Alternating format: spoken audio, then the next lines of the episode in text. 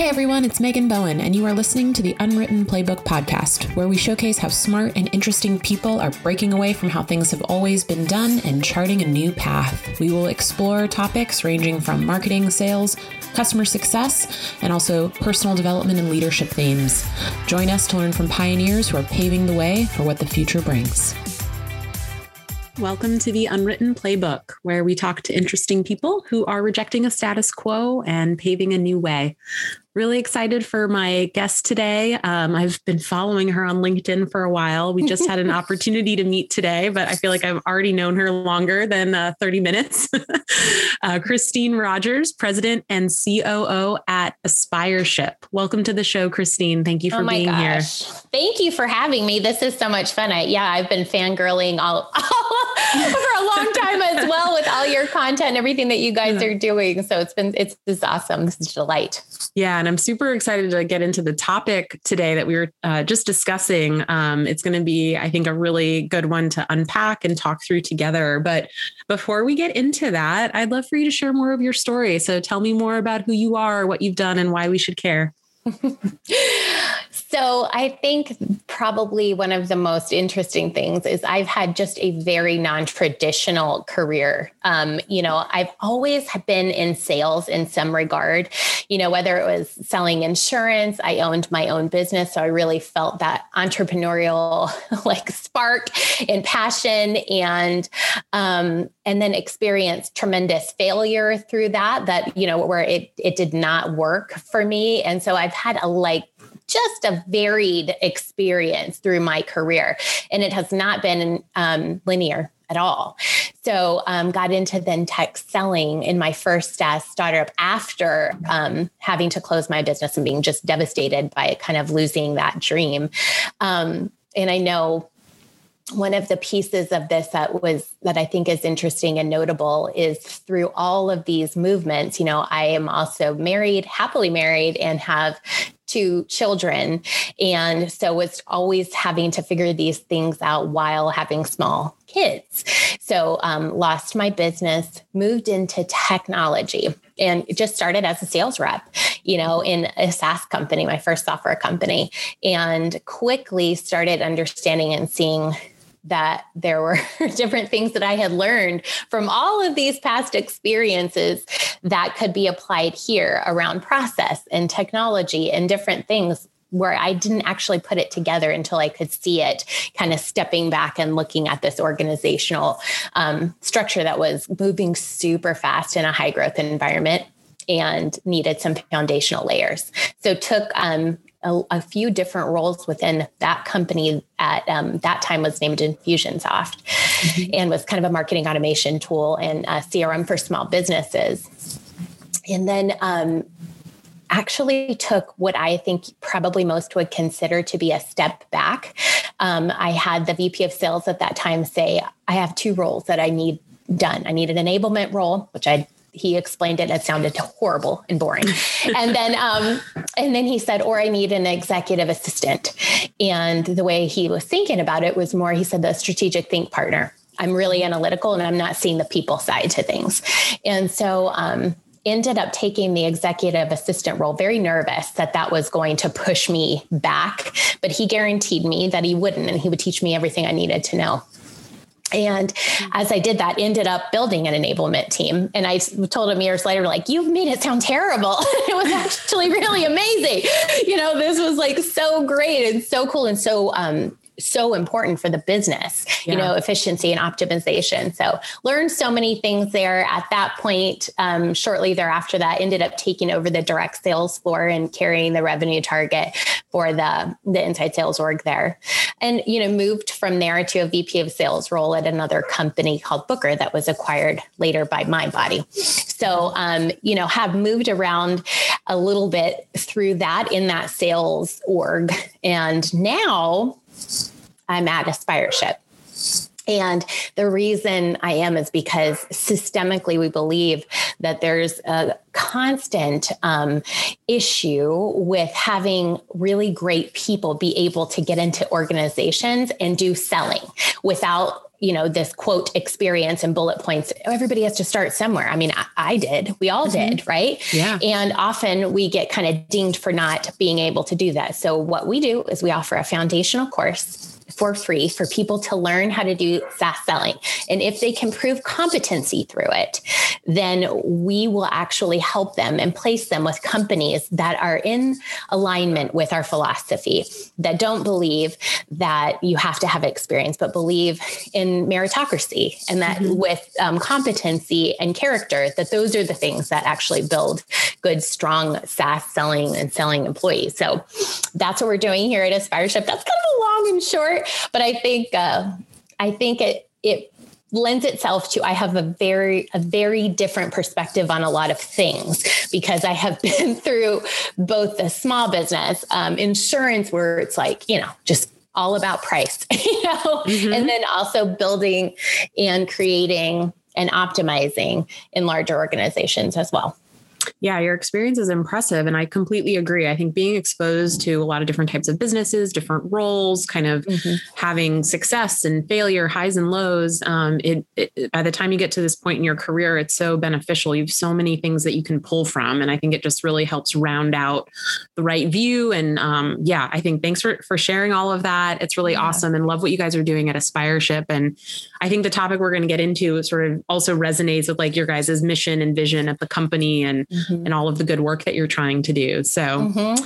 here, help me set the table for the the the conversation today. Um, tell me, what is the status quo you reject, and why do you reject it? I reject the idea that in business, it's all about the win lose.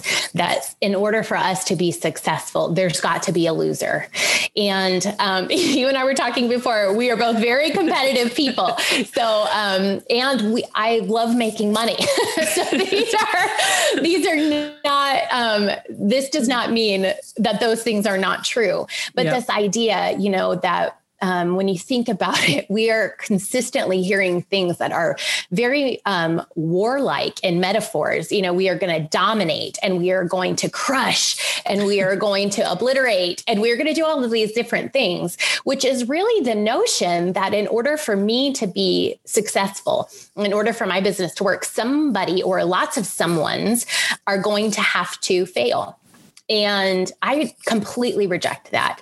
And I also reject it for this for the the thought around most of the people that are talking about scarcity or talking about abundance in a way in business most of them in my opinion, are selling that concept. So maybe I wrote a book about abundance in business, or I did this, or I did that. But like my girlfriend and I were talking the other day, she has a restoration business. And I'm like, I would love to hear from you how you're doing it, how you're having an abundant mindset in business mm-hmm. in a restoration business. How does that show up for you? And she's like, this is how it shows up for me. That's the conversation I'm into and why I think that this is absolutely possible. Yeah, I love that. I'm I've always been a big believer in just sort of, you know, looking for win-win outcomes, yes. um, at the abundance mindset. Like there is enough to go around for everyone, yeah. everyone to win. Um, and with that though, it's true. Like just because you have that abundance mindset doesn't mean that you don't have a strong competitive drive or mm-hmm. um, you know, a desire to like uh you know make a lot of money build successful businesses. They're, those things are not mutually exclusive. And so um, let's talk a little bit about why do you think this stereotype this status quo like why does it exist to begin with? How did we get to the point where mm-hmm um, arguably more people than not um, still do believe in that scarcity mindset. And those mm-hmm. those phrases that you were describing like i think they're heard all over the place all of the time across different businesses and teams. So what do you think has led to this being fairly normal and commonplace up to this point? I think it's because it's been that's the way it's been um, being that like a lot of people have scar tissue. I know I have, you know, where I have had an experienced loss or experienced what what people would say is defeat or something like that in business, right? And I I will tell you, like I failed but I failed because of my own because of my own business. Like my decisions led me to failure yes, were other people was my, it was a retail store. So were other stores doing better than I was? Sure. Could I look at it as like I lost and they won? Sure. So like when you think about, I think that experience and scar tissue and different ways of being have taught us to be more constraint focused and, um, you know, tighter and protective. And, um, you know, it's like when you resist something you almost need to just like bring it closer to you and hug it you know and and it's easy to say much more difficult to do I'll give you one example. So, in our coursework that we've created, it is a free course. And most, it's interesting because, like, there are lots of types of boot camps, there are lots of sales training um, they're like trainers and things. And also, there's a ton of recruiters, and there's lots of different hiring um, methodologies and different. So, literally, thousands of people could be our competitors. Like I could mm-hmm. literally say all of them are competing with us because we're a little bit of all of that. Or I could say, I'm not competing with any of them. We're going to do it a little differently. And so where there is in a lot of different businesses some some gating in order to get to content. We're not. Mm-hmm. It's people, you know, it's not gated. Every, it's available to everybody who wants to take this coursework and learn. And that we're not asking them for money. We're not asking them for that. And and that is one decision that my natural way of being right away was like, we're going to let everybody see this and, and and it's available to everybody and they may not even finish so we might not be able to do anything with that individual or get them hired but it's just out there and that's the type of thing where we're leaning into that and saying it's out there. In fact, what more can we give? What more what trainings can we do that we can open up to more people? Because with this mindset that the more that we're giving, and the more that we're allowing people to get better through something that we're providing, we're betting on that that's going to be good for our business long term. Yeah.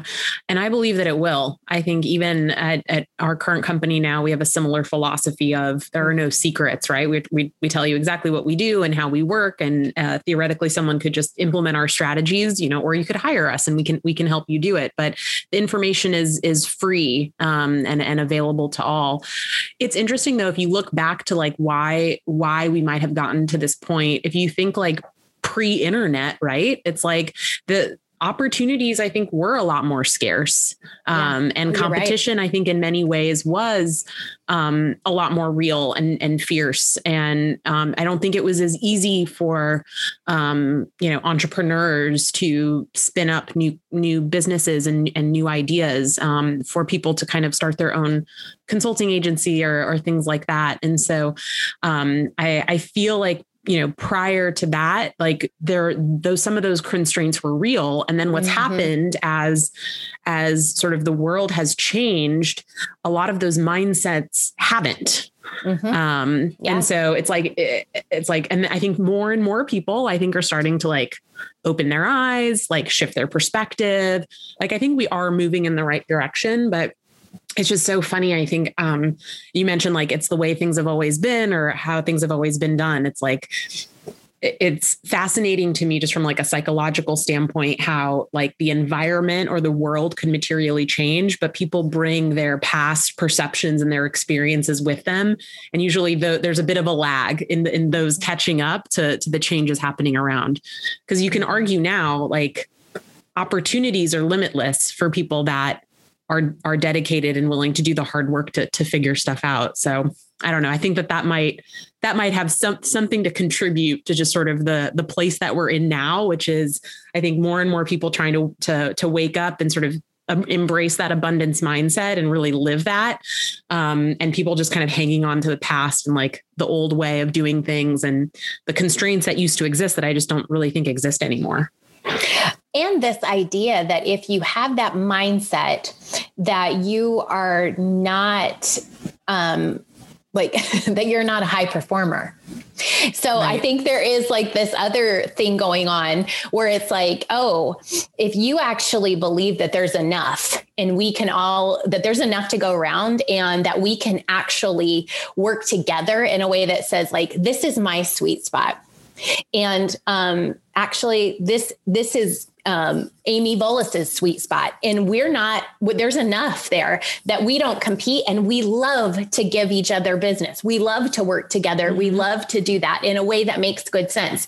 And probably there's enough differentiation in most businesses that we can say, like, I'm going to be able, and this is right up your alley, to serve my customer and my client the best if they are right in that sweet spot. Mm-hmm. I can do some outskirts, right? And like the bullseye's right there. And then, yeah. then I'm going to go out a little bit more and it's going to be a little, little less sweet spotty, right?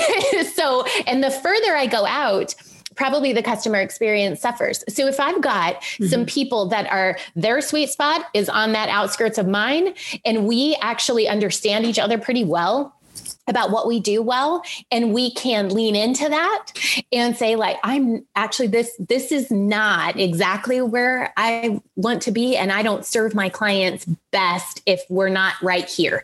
So let me introduce you to who you're right in the zone and lean into that more and reciprocate more. And that doesn't mean that i am not a hard charging high performing want to do well make money and have a great um, time while doing it person. And I feel really good about that. You know, so I feel like those Absolutely. are ways, right, that we can do that rather than saying, let me try to like square peg peg round hole a little bit this because I have to have it. I have to have all of it. And if mm-hmm. I don't get even if it's not that great and it's not that great of a fit, I'm going to force it and my everybody else is going to feel that too, right? Oh yeah for that. I feel like you perf- have so much to say. Yeah, that. no, that's this, your zone, man. For that, it's so true, and it's a perfect segue into sort of okay, this this exists, um, and what are what are things that people can do about it, that businesses can do about it? How should you know? What is sort of our perspective on how society should be rethinking this? And I, I think that you bring up a great point. Like this is such a, a a fairly simple and tactical thing that anybody can do like and especially now like everyone is so well connected and everyone is um, you know on on a different mission to take their sort of their passion their area of expertise um, and and add value to the community.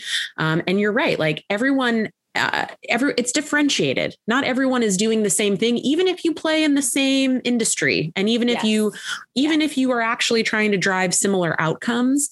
Um, and especially now, it's so much about, especially with like my customer success background. I'm just yes. such a huge believer in sort of fit. Like it's not about sales and is not about me convincing you that you have to buy my product or service. Like in my opinion, it should be an evaluation if that partnership is going to be a good fit with that with that vendor with that service provider with that product and and the customer whomever that is the business the individual mm-hmm. um, and I think the same applies to, to something like this, right? It's like if you actually want to build a successful business, you know, every every potential customer is not a good customer. Right. You really need to zero in on what that ideal customer is for you.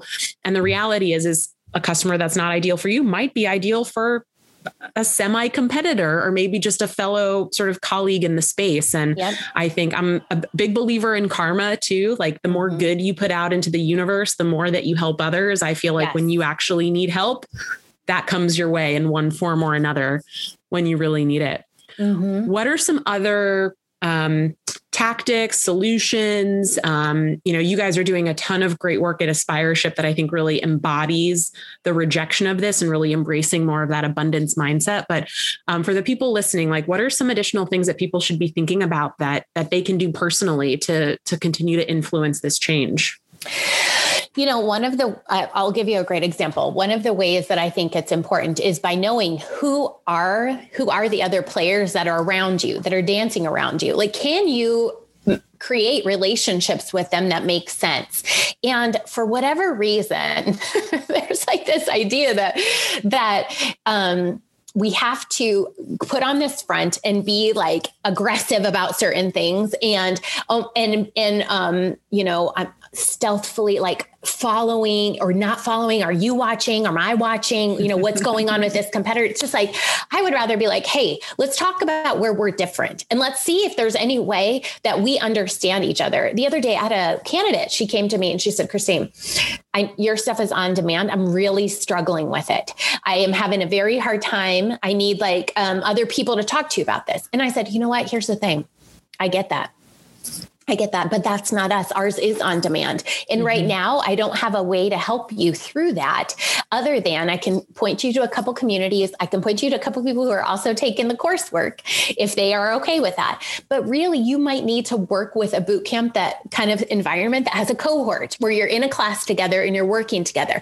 That might be the learning environment. And I gave her a couple of names and said like here's a couple of people mm-hmm. i'm happy to make introductions to you uh, to these individuals it because we have good relationships with other people that are sli- that are in our space ish like i said because we are kind of a mishmash you know of training enablement preparedness boot campish meets recruiting in some weird way we've got thousands of people that you could probably say you kind of compete there mm-hmm. but if we can um, do a little bit more of a dance together to say like here I actually don't want a square peg round hole you.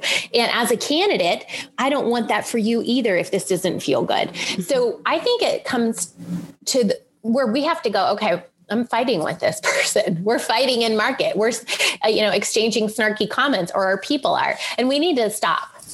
And we need to say what can we do? How can we understand each other a little bit better and just come just each of us take a few steps forward and just figure out where we're different enough so that if it doesn't work I can say, oh, I have a trouble. I have a, a, client that we're having trouble with. And this is why it's because mm-hmm. it's not working. Let me see if I can help you get to a place where that will better serve you. And I'm going to introduce you here, not pushing a problem client over, but really understanding that this is better for them. Yep. I think like a lot of humility and vulnerability really comes into play here too because i think sort of like the I, what i was thinking of as you were describing that especially if you're like head to head with a competitor almost like the posturing and like i'm the best and i'm you know not mm-hmm. going to like show them my weakness or this and that and mm-hmm. i actually think there's a lot of power in in expressing vulnerability and and being humble and coming to a competitor with an open mind and a willingness to learn like not no one has it all figured out. None of us, right? And it, you know, I've had situations where I haven't shied away from that. It's like, hey, why don't we, you know, clearly we probably have a lot of the same challenges and are dealing with a lot of the same problems. Like mm-hmm. maybe we should talk about them together and we can we can benefit from that. And I think, um, you know, being the one that potentially is willing to start that type of a conversation and be the one that goes first um, to, you know, any competitor, quasi competitor that exists, um, I actually think it could be a huge learning opportunity. And I think when people realize that, like, you're not like giving away your trade secrets or your secret sauce or anything like that and and actually a lot of positive things could come out of a conversation with your competitor about shared challenges. Right. Um, like that could be a way to like show people like nothing terrible happens. Like you're not going to go out of business. They're not going to steal your customers. And in fact, you might actually learn something that accelerates the growth of your business. So I feel like anybody could do that. And those that are willing to have the courage to go first, I think can help, I think, just lead by example mm-hmm. in showing that like the upside here is way better than any downside that could exist. Well, and I also think about, you know, we've all seen probably on LinkedIn and other places where you've got one leader calling out another leader or some different things, or they're, you know, it, it it feels so uncomfortable for everyone else that's watching it. And also, it does feel like I'm watching Braveheart or something, you know, where I'm like, you know, and I, you know, I just want to be like, can we all just sit down and talk about this? Like, is there a way for us to do this? And for whatever reason, we have this notion that in business, that's weak yeah. and that we're only able to, um, like get to resolution in this really conflicted type of situation where again somebody's got to get you know got to get pounded on or has to give up a whole bunch of things. And it's like we have this idea that everything is just one way or th- like there's only two ways that this outcome is going to go. And it's like there are there are just thousands of ways that we can make this work. And and it doesn't it's not you know it's like a an issue when you have a, an employee that's not happy or things it's like they stay or they go. Actually there's so many ways that we can solve this problem called somebody's frustrated with their role and the company is also frustrated with this individual in this role. It doesn't mean that it's they're staying or they're going and they're staying in this there's a million different ways to fix that problem but Absolutely. we tend to go one way or the other. And i don't know why we're doing that when there's like let's just sit down and explore all the ways that this could possibly happen. Let's just open our mind to there's different possibilities here where where we can all say i feel really good about this. Like i'll give up here but we can do this here. And why would that why has that been considered weak? I don't get it and I think um, I think a root cause of this is people um, don't like to feel uncomfortable, and I think yeah. people will people's behavior will reflect doing whatever it is that sort of reduces confrontation reduces mm-hmm. like being in a in an uncomfortable situation yeah they would rather um, you know, quote unquote, show strength by being like putting others down or having ultimatums instead of, you know, I always say there's always a win win option. It's typically, though, the one that takes the most work and the hardest mm. to create. Because yeah. if win wins were easy, we would see them a lot more. Mm-hmm. Um, and a lot of people would rather just take the win lose route because it's easy or it's comfortable yeah. or they don't have to have that confrontation or have that conversation with the employee and try to explore what other options would make sense mm-hmm. um, or put in the effort and the work to figure out a creative solution that maybe hasn't been thought of before that's what i think a lot of it comes back to like mm-hmm. the human human behavior it's fascinating to me how people shy away from that and i think mm-hmm. in my career like I, i've been in customer success, I've been in people management for a long time. And I think the one common thread throughout that is like, I have had hundreds of uncomfortable conversations in my yes. life, maybe even thousands, right? Whether it's about giving people feedback or performance reviews, um, whether it's having to break up with a customer or deal with an unhappy customer, like, um, or reset expectations, um, you know, or, uh, you know, tell someone they're not ready for a promotion, like whatever it is. And, and what I believe is like, if, if you can get comfortable having those types of conversations with people, it really unlocks so much more. And once you power through that uncomfortable moment, you also realize that wasn't that bad. Like, and actually, I got to a way better outcome because I wasn't afraid to confront that topic to have that hard conversation whatever it is so mm. i don't know i think I, I don't know if you agree or disagree I but do. i think that that has something to do with it i do i mean one of the things that I often tell my team is, you know, I am m- more frequently than not not the smartest person in the room, but what I can be committed to is being the best communicator in the room. So, and when you are the best communicator, people want you in the room because you're helping everybody get to a better place. Mm-hmm. And so I think the point that you're making is so important in that this takes time. This takes intentionality. It also takes being an expert communicator and working through it and saying, actually, I need you to stick with me. I know you're really pissed right now, but stay with me on this. Let's work through it. One of the most powerful conversations I had with one of my team members, he was screaming and just furious. I mean, and, and, um, somebody was in the next room, uh, one of my colleagues, and he's like, How dare I can't believe you let him talk to you like that. That is, I would have bubbled. And I'm like, here's the thing. We had to get we had to get to some stuff. And at the end of that, I did draw a boundary and say, I'm gonna we got through it. It took us two hours to get through this. And at the end of it, I said, and also for future, I don't want to be yelled at by you ever again and we were able to get through it to the other side. And also, I can still hold a boundary said that said um, that felt really disrespectful.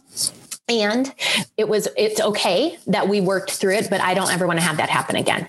And Absolutely. and it's oh, you know and all of these things are okay. Like we're just working through them. Could i have said you yelling at me is a hard no and you're fired. Sure Sure. Was that the best outcome to that circumstance in that situation? No, he was a very, very valuable member of the team yeah. that I wanted there. And that, you know, there are all, and you know what it was? his scar tissue, his stuff that he had I was going to say, yeah, as a leader, you have to find, you have to be able to hold space for other people. That's so um, true. Oh my gosh. We are, I feel you are so right on. And I feel like we are so in sync on some of this stuff that it is like just so important. Yes. It really is. Yeah. And it's to your point, like it actually had nothing to do with you the emotion that was coming out. And you were able to recognize that. You were able to give him the space he needed because he was clearly in a heated moment. And everyone, everyone has those moments, right? None of us are perfect. Right. Um, and then you clarified at the end. So you're not gonna, like you said, like that was amazing, like amazing boundary setting there. But that's leadership, right? It's like, you know, people people have flaws. They're not perfect. And like being willing to like create space, give them an opportunity to to have a breakthrough and learn from that and be better as a result, I think is one of the most powerful forms of leadership Um, mm-hmm. oh my gosh, we could just keep talking. I, I like I like my last two questions though because they're kind of fun. So okay, let's okay. Um, let's get into this. So I like to do a future cast. So ten years from now, Mm-hmm. I guess 2031. Okay. Hopefully the pandemic is over. Yeah. um, oh what, what else do you hope is true, especially as it relates to everything we've been talking about? You know, um, I I love the idea of having so many more thoughtful conversations at the executive table with other, like in the spirit of the same vein that we were talking about, that we could see where different industries and different leaders and different tables are, we are sharing in a way that makes us all better. And we don't have um, as much bullshit between us. So we, I hope that in the next 10 years, we work through this buffer of bullshit to get to a place where pretty quickly we can all come in a room. It doesn't depend on, you know, industry or different things like that, that we can come to a room and say like, what are you learning? What are you learning? How are you be, how are you being?